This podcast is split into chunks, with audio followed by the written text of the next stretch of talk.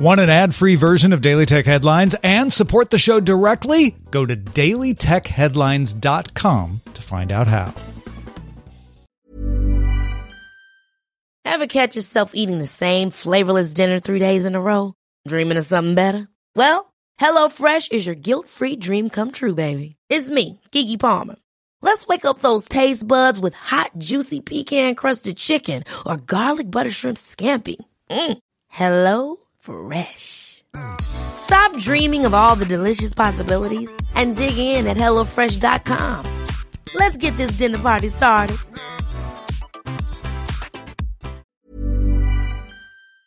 My business used to be weighed down by the complexities of in person payments. Then, Stripe Tap to Pay on iPhone came along and changed everything.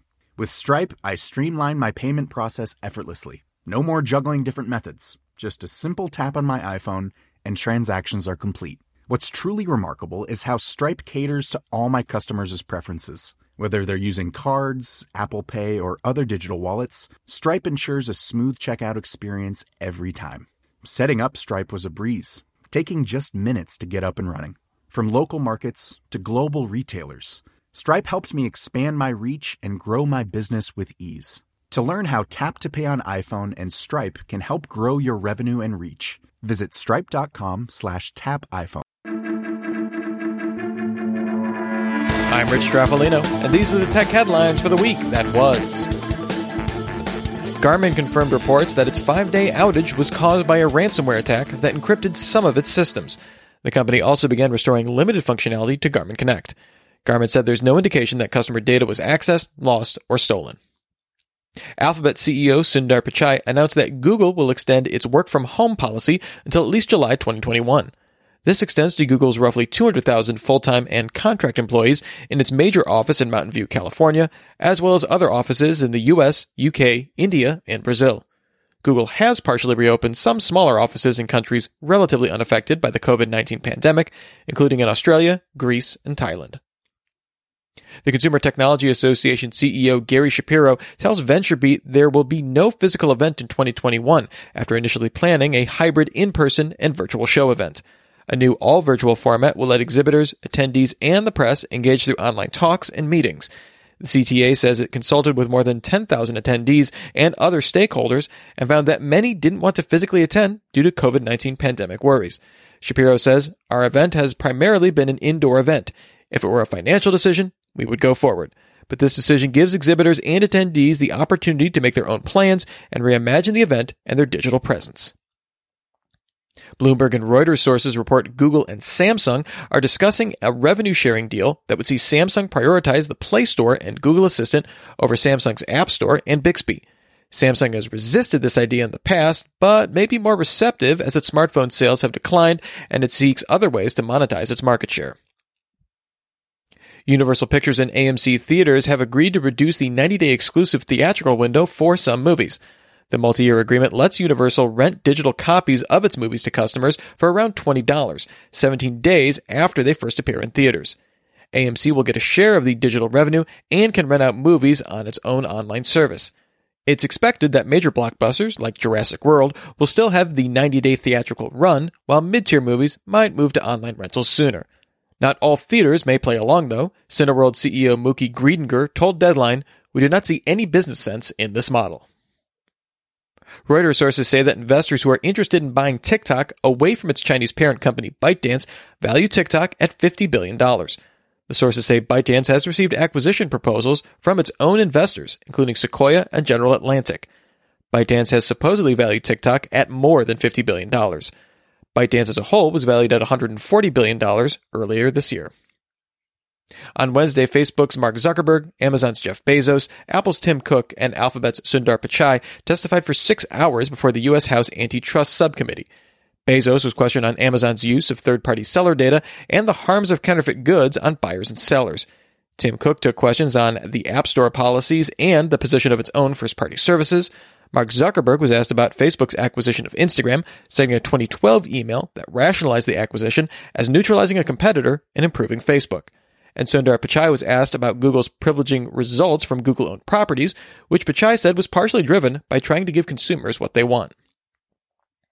A new report by Canalys found that Huawei shipped the most smartphones worldwide in Q2, the first time in nine years that neither Samsung or Apple led the market. Huawei shipments were still down 5% of the year to 55.8 million devices, but still surpassed Samsung's 53.7 million devices, which fell 30% in the year.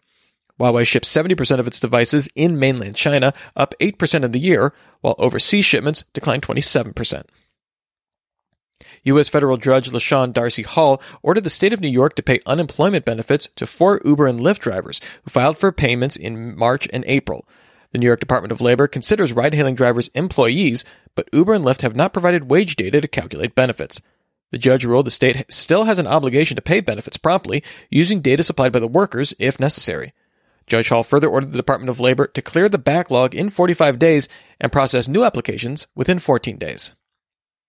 The U.S. Federal Communications Commission authorized Amazon's plans for its Project Kuiper satellite constellation. This calls for launching 3,236 satellites to provide broadband coverage globally. The FCC approved the plan on the condition that Amazon does not unduly interfere with previously authorized satellite ventures, with satellites deorbiting within 355 days of completing their assigned mission. The plan approved by the FCC calls for Amazon to launch half of its satellites by mid 2026 and the rest of them by mid 2029.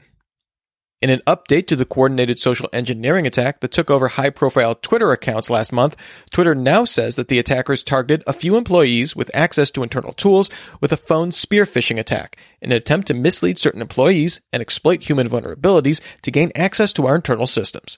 Twitter also revised the number of accounts that had their Twitter data archive downloaded from 8 down to 7 and says it has significantly limited access to its internal tools while it looks at how to detect and prevent inappropriate access to them. Remember, for more discussion of the tech news of the day, subscribe to Daily Tech News Show at dailytechnewsshow.com. You can find show notes there and links to all these headlines there as well. Thanks for listening. We'll talk to you next time. And from all of us here at Daily Tech Headlines, remember, have a super sparkly day.